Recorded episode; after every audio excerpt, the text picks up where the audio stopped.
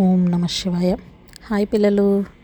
Last ఎపిసోడ్లో లక్ష్మణుడు ఇంద్రజిత్తు హోరాహోరీగా యుద్ధం చేసి ఫైనల్గా లక్ష్మణుడు ఇంద్రజిత్తుని శిరస్సు ఖండించి చంపేయడాన్ని మనం విన్నాం కదా. సో ఇప్పుడు అందరూ చాలా సంతోషంగా ఉన్నారు. లక్ష్మణుడేమో రాముడి దగ్గరికి ఈ విషయం చెప్పడానికి వెళ్తున్నాడు. మామూలుగా మనలాంటి వాళ్ళు ఎవరైనా సరే ఏం చేస్తాం? ఏదైనా ఒక మహాకార్యం మనకి ఇంట్లో అప్పగించి పంపిస్తే ఓహో నన్ను మించిన వాడు లేడు నేను ఎంత గొప్పగా సాధించాను అని అసలు అక్కడి నుంచే మనకు భుజాలు గజాలు అయిపోయి ఫుల్ మంచి రొమ్ము విరుచుకొని నడుచుకొని వచ్చి చూసావా నేను ఇంత గ్రేట్ అన్నట్టు సహజంగానే వచ్చేస్తుంది. వేరేగా మనం దానికోసం ప్రయత్నించక్కర్లేదు. సహజంగానే మనలో ఆ చిన్న అహం వస్తుంది. ఎవరికైనా ఎంత గొప్ప వాళ్ళకైనా సరే. లక్ష్మణుడి బిహేవియర్ ఎలాగుందో మీరు చూడండి. జాంబవంతుడితో హనుమంతుడితో అలాగే మిగిలిన వానరులతో వీళ్ళందరితో కలిసి అక్కడికి వచ్చాడంటే అప్పటికే చాలా గాయపడ్డాడు లక్ష్మణుడు కదా. ఏదో సింపుల్గా జరిగిపోలేదు యుద్ధం మీకు తెలుసు. సో వాళ్ళని తోడు తీసుకొని జస్ట్ వాళ్ళ మీద సపోర్ట్తో అలాగా వచ్చాడనమాట రాముడి దగ్గరికి. వచ్చిన తర్వాత ముందు అన్నకి ప్రదక్షిణ పూర్వకంగా నమస్కరించి తర్వాత అన్న దగ్గరికి వెళ్ళి నిల్చొని చాలా పైకి వినిపించి వినిపించని సౌండ్తో నెమ్మదిగా అతి వినయంగా ఇంద్రజిత్తుని చం ఇంద్రజిత్తు చనిపోయాడు అన్న విషయం చెప్పాడనమాట స్లోగా అన్నయ్య ఇంద్రజిత్తు చనిపోయాడు అని. అంతేగాని అన్నయ్య చూసావా? నువ్వు ఇచ్చిన పని నేను ఎలాగ ఎదరగొట్టి వచ్చేసానో ఇలా అనలేదు. చాలా వినయంగా అంటే తను ఏది చేసినా కూడా మీరు ఇది ఇంతకు ముందు వీళ్ళు చిన్నపిల్లలుగా ఉన్నప్పుడు విశ్వామిత్రుడితో వెళ్ళినప్పుడు తాటక సంహారం చేసిన తర్వాత శ్రీరాముడు కూడా సేమ్ బిహేవియర్ ప్రదర్శించాడు మీకు గుర్తుండి ఉంటే మనం బాలకాండలో చెప్పుకున్నాం. విశ్వామిత్రుడి దగ్గరికి వెళ్ళి గురుగారు మీరు చెప్పిన పని చేస్తామండి. ఆ తాటక పని అయిపోయింది. అని అనలేదు. వీళ్ళేమన్నాడు అప్పుడు? ఎంతో మర్యాదగా మేము మీ భృతులం మీరు ఇంకేమైనా పని చెప్తే అది చేస్తాను గురువుగారు ఏం చేయమంటారు అని వినయంగా వెళ్ళి అడిగాడు సేమ్ మరి లక్ష్మణుడు కూడా రాముడి క్వాలిటీసే కదా అందుకే కదా మనం ఇప్పటికీ రామలక్ష్మణుల గురించి మాట్లాడుకుంటాం. సో లక్ష్మణుడు కూడా అంతే దీనిగా వాళ్ళ అన్నయ్య దగ్గరికి వెళ్ళి అలా మాట్లాడాడు. దీనిలోంచి మనం నేర్చుకోవాల్సిన విషయం ఇది. ఏదైనా సాధించేసాం కదా అని పెద్ద గొప్పగా ఫీల్ అయిపోవాల్సిన అవసరం లేదు. వినయం ఉంటేనే మనం సాధించిన దేనికైనా ఒక విలువ. వినయం లేకపోతే ఎంత సాధించినా కూడా దండగా. సో తను ఈ విషయం చెప్పిన వెంటనే విభీషణుడు వచ్చి ఇంద్రజిత్తు శిరస్సును ఖండించాడు ఈ లక్ష్మణుడు అని చెప్పి కొంచెం గొప్పగా చెప్తున్నాడు అనమాట విభీషణుడు. చెప్పిన తర్వాత రాముడు ఎంతో సంతోషించాడు. సంతోషించి లక్ష్మణుని దగ్గరికి తీసుకొని ఎంత మంచి పని చేసావు లక్ష్మణ నాకు చాలా సంతోషాన్ని కలిగించావు. అసలు ఇంద్రజిత్తుని చంపేశాము అంటే ఇంకా రాక్షసులందరినీ మనం జయించేసినట్టే అని మనం అనుకోవచ్చు. అని అన్నాడు.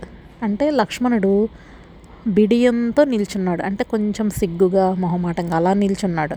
ఎంతో ప్రేమగా తన తల మీద నిమిరి తమ్ముడిని తన ఒళ్ళో కూర్చోబెట్టుకున్నాడు. కూర్చోబెట్టుకొని ఒళ్ళంతా గాయాలతో ఉన్నాడు పాపం తన తమ్ముడు. తన్ని తనివి తీరా కౌగిలించుకున్నాడు. కౌగిలించుకొని ఎంతో ప్రేమగా తమ్ముడిని అలా చూస్తున్నాడు. ఈ ఒళ్ళంతా దెబ్బలతో ఉన్నాడు కదా. అయితే అప్పుడు తనకి చెప్తున్నాడు. ఇది చాలా కష్టమైన పని నిజానికి. ఇంద్రజిత్ అంటే మామూలు వాడు కాదు. ఏకంగా ఇంద్రుడిని గెలిచిన వాడు. అలాంటి వాడిని నువ్వు ఇప్పుడు గెలిచావు. సో ఇప్పుడు అతను చనిపోవడం వల్ల ఇంకా రావణుడు చచ్చిపోయినట్టే అని నేను అనుకుంటాను. సో మనం ఇంకా గెలిచేసినట్టే నేనే విజేతని. రాజుకి ఇప్పుడు కుడి భుజం నరికి వేసినట్టు అయిపోయింది వాళ్ళ కొడుకు చచ్చిపోవడం వల్ల. సో ఇప్పుడు అతను అంత ఈజీగా తేరుకోలేడు. మీకు ఇందులో విభీషణుడు హనుమంతుడు కూడా అద్భుతంగా పోరాడారు. మీరు ముగ్గురు కలిసి మూడు రోజులు అహర్నిశలు పోరాడి ఫైనల్గా ఆ మాయ మాయలు చేసేవాడు కదా అతను విభీషణుడు. సో ఆ మాయావిని మీరు చంపగలిగారు. ఇప్పుడు ఒక్క తమ్ముడినే పొగడలేదు. పక్కన వెళ్ళి హెల్ప్ చేసిన వాళ్ళని కూడా రాముడు గుర్తుంచుకున్నాడు. అది రాముడు గొప్పతనం. సో మూడు రోజుల పాటు అహర్నిశలు శ్రమించి మీరు చక్కగా గెలిచి వచ్చారు. ఇప్పుడు రాముడు ఆటోమేటిక్గా ఐ మీన్ రావణాసురుడు ఆల్రెడీ కొంచెం డల్ అయిపోయి ఉంటాడు కాబట్టి అతన్ని గెలవడం పెద్ద కష్టం అవుతుంది ఎంత లేదన్నా కొడుకు చనిపోయాడు కాబట్టి కుమిలిపోతూ ఉంటాడు. సో ఈ టైంలో అంత బలంగా ఉండి యుద్ధం చేసేది ఉండదు. కాబట్టి మనం ఈజీగా గెలిచేయచ్చు అని చెప్పి తమ్ముడికి అంటున్నాడు నీ ఇలాంటి యోధుడు నాకు తోడుగా ఉంటే సీతాదేవిని అలాగే మన కోసల రాజ్యాన్ని పొందడం కూడా నాకేమంత కష్టమైన పని కాదు అని చెప్పి ఎంతో ప్రేమగా తమ్ముడిని ముద్దాడి అప్పుడు సుషేనుడు ఉన్నాడు కదా వీళ్ళందరికీ వైద్యం చేస్తూ ఉంటాడు. అతన్ని పిలిపించి చెప్పాడనమాట ఇదిగో ఇప్పుడు వీళ్ళు బాగా దెబ్బలు తిని ఉన్నారు కాబట్టి లక్ష్మణుడి గాయాలు నువ్వు తొందరగా మాన్పించేలాగా చూడాలి. అలాగే మన భల్లూక యోధులు వానర యోధులు వీళ్ళందరూ కూడా విపరీతంగా యుద్ధం చేసి వాళ్ళు కూడా చాలా గాయాలతో ఉన్నారు. సో వాళ్ళందరినీ కూడా నువ్వు మళ్ళీ నార్మల్ చెయ్యాలి అని చెప్పాడు. చెప్తే వెంటనే సుషేనుడు ఆ పని మీద ఉన్నాడు. ఒక దివ్య ఔషధాన్ని తీసుకొచ్చి సౌమిత్రి ముక్కు దగ్గర పెట్టాడు. సౌమిత్రి అంటే లక్ష్మణుడు. సౌమిత్రి ముక్కు దగ్గర పెట్టిన వెంటనే వెంటనే అతని గాయాలన్నీ మానిపోయి ఇప్పుడులాగా యాంటీబయాటిక్స్ వాడాలి పెయిన్ కిల్లర్ వేసుకోవాలి నాలుగు ఇంజక్షన్లు ఇచ్చుకోవాలి నాలుగు రోజులు బెడ్ మీద ఉండాలి ఇదేం లేదు. ఆ అది ఇలా స్మెల్ చూసిన వెంటనే మొత్తం దెబ్బలన్నీ పోయాయి బాణాల గుర్తులు కూడా మాయమైపోయాయి అన్నమాట. దాని తర్వాత విభీషణుడికి మిగతా వానర యోధులకి అందరికీ చికిత్స చేశాడు సుషేనుడు. అందరూ కూడా నార్మల్ అయిపోయారు. సో లక్ష్మణుడు పూర్తిగా కోలుకోవడం చూసి రాముడు సుగ్రీవుడు విభీషణుడు వీళ్ళందరూ కూడా చాలా హ్యాపీగా ఫీల్ అయ్యారనమాట ఇప్పుడు ఇటువైపు అంతా సంతోషకరమైన విషయాలు. ఇప్పుడు అటువైపు ఏం జరుగుతుందో చూద్దాం. అక్కడ ఉన్న వాళ్ళందరూ లంకకి వెళ్ళి రావణాసురుడికి ఈ విషయం చెప్పారనమాట నీ కొడుకుని మేమందరూ చూస్తుండగానే లక్ష్మణుడు విభీషణుడి హెల్ప్ తీసుకొని చంపేశారు నీ కొడుకుని. కాకపోతే తను నార్మల్గానే చాలా గొప్ప వీరుడు కాబట్టి లక్ష్మణుడి చేతిలో అంత ఈజీగా ఏం చచ్చిపోలేదు. లక్ష్మణుడిని కూడా ముప్పు తిప్పలు పెట్టి నానా ఇబ్బందులకి గురి చేసి ఎంతో గాయపరిచి అన్నీ జరిగాక ఫైనల్గా మాత్రం మరి చనిపోయి పుణ్యలోకాలకి చేరిపోయాడు అని ఇన్ఫామ్ చేశారు. దాంతో రావణాసురుడు అంతటి రావణాసురుడు కూడా ఒక్కసారి మూర్చపోయాడు దెబ్బకి. ఎందుకంటే ఇంద్రజిత్ అంటే తను ఎంతోమంది కొడుకులున్నా ఇతను మెయిన్ కదా. వెంటనే మూర్చపోయాడు. కొంతసేపటికి స్పృహలోకి వచ్చాడు కానీ ఆ పుత్ర శోకాన్ని తట్టుకోలేకపోతున్నాడు. అంటే కొడుకు చనిపోవడం అనేది తనకి చాలా పెద్ద విషయం కదా. అయ్యో ముద్దుల కుమారుడు నువ్వు నాకు నా రాక్షస యోధులందరిలో నువ్వు ప్రముఖుడివి ఎంత గొప్పవాడివి ఇంద్రుడిని గెలిచిన వాడివి. అలాంటి నువ్వు ఆ లక్ష్మణుడి చేతిలో చచ్చిపోయడం ఏంటి అసలు? అసలు నీకున్న టాలెంట్కి మందర పర్వతాన్ని కూడా నువ్వు పిండి పిండి చేయగలవు. అలాంటిది లక్ష్మణుడిని గెలవడం నీకు లెక్క? అసలు ఇప్పుడు నాకు అర్థమవుతుంది ఏంటంటే అన్నింటికన్నా యముడి శక్తి అంతకన్నా గొప్పది. ఎందుకంటే అవతలవాడు శత్రువు స్ట్రాంగ్ అన్న విషయం ఒప్పుకోవడానికి మనసు రాదు కదా. అందుకని ఎన్- యముడి శక్తి చాలా గొప్పది. నీకు ఇప్పుడు చావు రాసి పెట్టుంది కాబట్టి ఆఖరికి వీడి చేతిలో నువ్వు చచ్చిపోయావని ఏడవడం మొదలుపెట్టాడు. ఇప్పుడు ఈ దేవతలు మహర్షులు వీళ్ళందరికీ ఈ విషయం తెలిసిపోయి ఉంటుంది. నా కొడుకు చచ్చిపోయిన విషయం. సో వాళ్ళందరూ ఈరోజు హాయిగా పడుకుంటారు. చాలా హ్యాపీ ఫీల్ అయి ఉంటారు.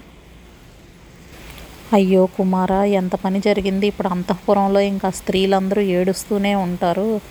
నీ తల్లి నేను నీ భార్య మిగతా రాక్షసులు ఇంతమంది ఏడుస్తారు లంకను విడిచిపెట్టి వెళ్ళిపోయావా? జనరల్గా అసలు తండ్రి ముందు చచ్చిపోవాలి.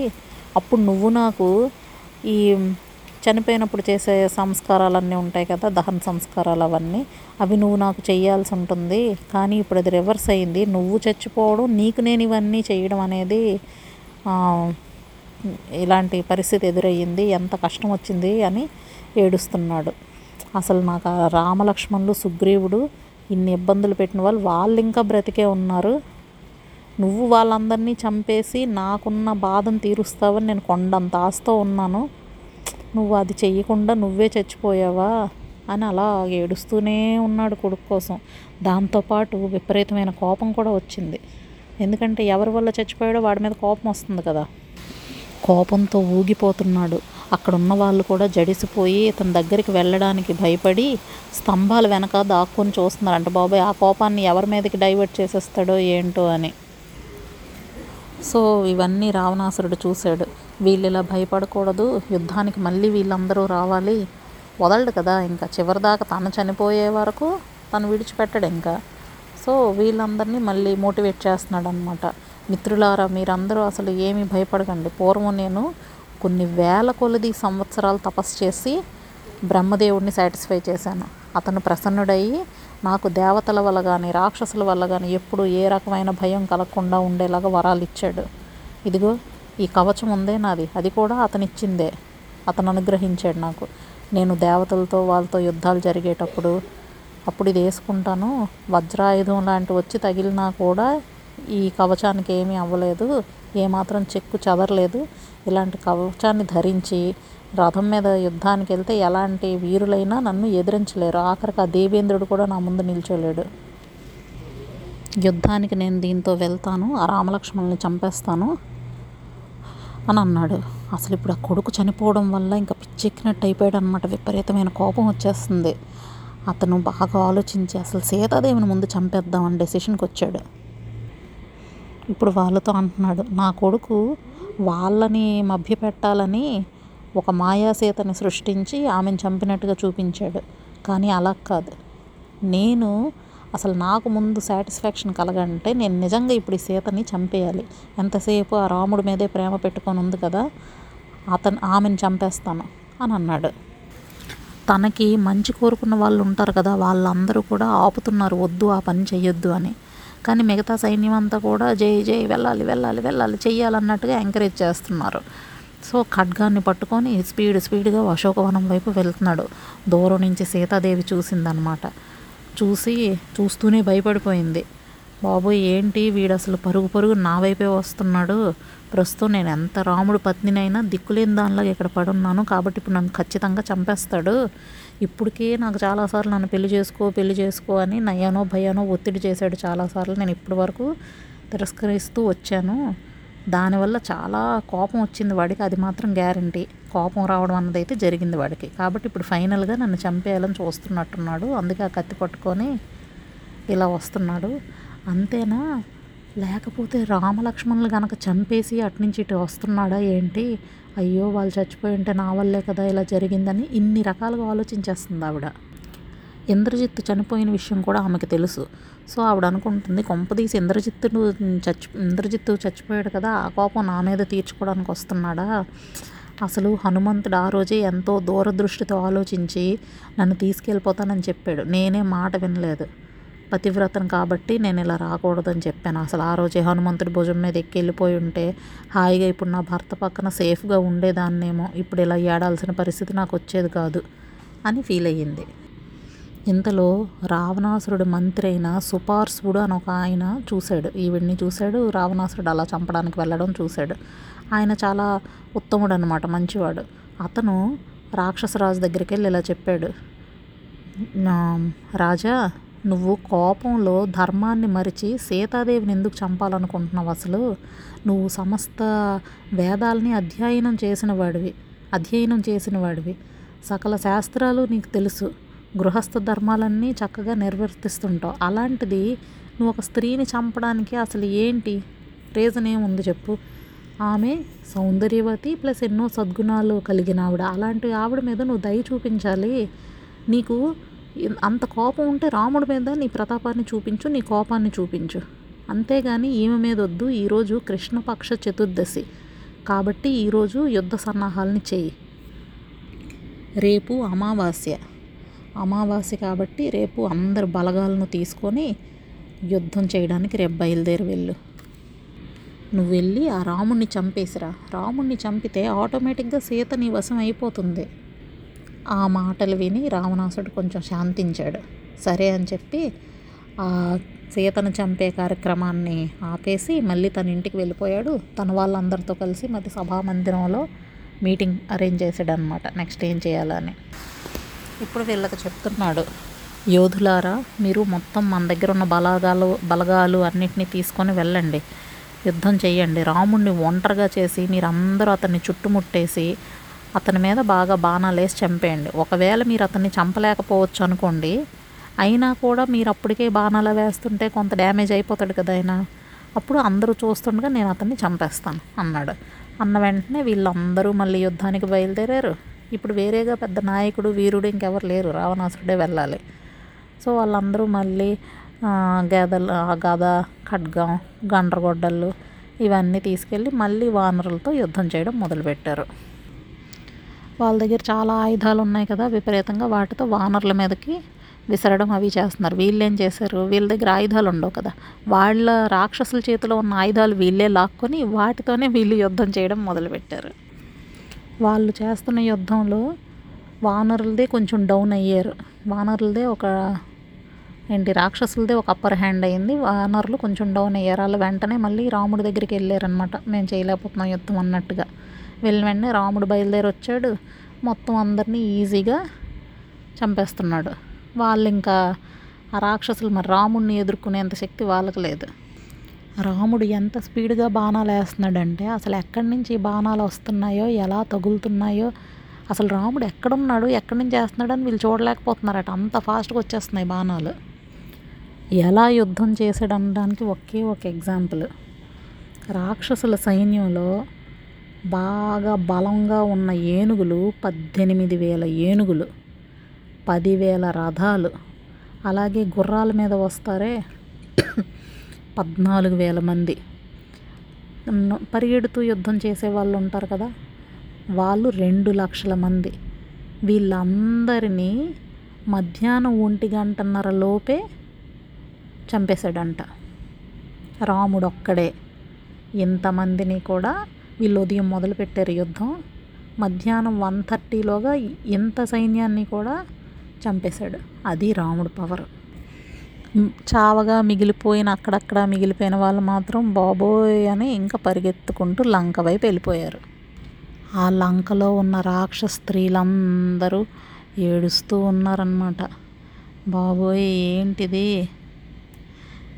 ఎంతమంది చచ్చిపోయారు. మరి వాళ్ళ ఫ్యామిలీస్ అంతా ఏడుస్తాయి కదా. వాళ్ళందరూ ఒక దగ్గర కూర్చొని వాళ్ళు వాళ్ళు మాట్లాడుకుంటున్నారంట. శ్రీరాముడు మన్మధుడిలాగా చూడగానే అసలు ఆకట్టుకునే విధంగా ఉంటాడు. అంత అందగాడు ఎంతో శక్తిమంతుడు అందరూ బాగుండాలని కోరుకునేవాడు. ఒకవైపు చూస్తే శూర్పణక ముసల్ది లావుగా ఉంటుంది పెద్ద పొట్ట. అసలు ఆయనకి ఏమాత్రం ఈడు జోడు కాదు. ఇలాంటి వికృత స్వరూపం కలిగిందే అంత అందమైన ఆయన దగ్గరికి అసలు ఎలా వెళ్ళింది? ఈ శూర్పణకు అసలు కొంచెమైనా మంచి బుద్ధి ఉందా దానికి అసలు? అని తిట్టుకుంటున్నారంట. ఎందుకు? అసలు ఈ యుద్ధం అంతటికి కారణం ఫస్ట్ శూర్పణక రాముడిని చూడడం వల్లే కదా వచ్చింది. అందుకు ఆమెను తిట్టుకుంటున్నారు. ఈమె మె ఈమెకి జుత్తంతా నెరిసిపోయింది ముసలిది అయిపోయింది. అసలు అలాంటి అందగాడిని ఎలా అసలు పెళ్ళి చేసుకోవాలని అనుకుంది? ఏమైనా బుద్ధి ఉందా దానివలన రాక్షసుల దౌర్భాగ్యం వల్ల ఇలాంటి చెత్త పని చేసింది అది అందువల్ల మొత్తం అక్కడ కరదూషణది రాక్షసులు అందరూ చచ్చిపోయారు ఈమె వల్ల. అసలు ఈవిడ వల్లే ఇప్పుడు రావణాసుడికి రాముడికి గొడవ వచ్చింది. సీతను అపహరి అపహరించుకొని తీసుకొచ్చి లంకకు తెచ్చాడు. ఆ సీతాదేవి ఉందంటే ఈయన ఎంత అట్రాక్ట్ చేయాలని చూసినా ఏమాత్రం లొంగలేదు ఆవిడ. ఇప్పుడు ఫైనల్గా వీళ్ళిద్దరికీ ఎంత గొడవ అయ్యింది దానివల్ల మన ఫ్యామిలీస్ అన్నీ ఇలా నాశనం అయిపోయాయి అని వీళ్ళందరూ మాట్లాడుకుంటున్నారంట. ఇంకోటి కూడా అనుకుంటున్నారు విభీషణుడు పాపం నిండు సభలో చెప్పాడు సీతాదేవిని వెనక్కి ఇచ్చేయండి మనకెందుకు అని చెప్తున్నా ఈ రామ్ రావణాసురుడు కూడా ఏమీ వినలేదు. ఆ మాటలే గనక వినుంటే ఈరోజు లంకా నగరం ఇలా శ్మశానంలా తయారుండేది కాదు కదా అని ఫీల్ అవుతున్నారు. సో రాజు సరైన వాడు కాకపోవడం వల్ల వచ్చిన సమస్యలు ఇవన్నీ అనమాట లేకపోతే అసలు ఈ ప్రాబ్లం వచ్చేది కాదు కదా. ఇంకా ఇప్పుడు ఏమనుకుంటున్నారంటే కుంభకర్ణుడు రాముడి చేతిలో చచ్చిపోయాడు. ఇంద్రజిత్తు లక్ష్మణుడి చేతిలో చచ్చిపోయాడు. ఎంతమంది చచ్చిపోతున్న రావణాసుడికి మాత్రం బుద్ధి లేదు. యుద్ధంలో నా కొడుకు చచ్చిపోయాడు నా అన్నదమ్ముడు చచ్చిపోయాడు. ఇంత జరిగింది అయినా బుద్ధి లేదు. కానీ ఇతని వల్ల మన ఫ్యామిలీస్లో మా పిల్లలు మా భర్తలు వీళ్ళందరూ చచ్చిపోతున్నారు. అని ఇంటింట ఇవే మాటలంట. ఎక్కడ లంక అంతా ఎక్కడ విన్నా కూడా అయ్యో నా కొడుకు చచ్చిపోయాడు అయ్యో నా అన్నదమ్ముడు చచ్చిపోయాడు. ఇవే మాటలు వీళ్ళ వల్ల వచ్చిన సమస్యలు అనమాట అవి. వీళ్ళందరూ మాట్లాడుకుంటున్నవన్నీ రామ్ రావణాసురుడి చెవిలో కూడా పడ్డాయి. పడతాయి కదా.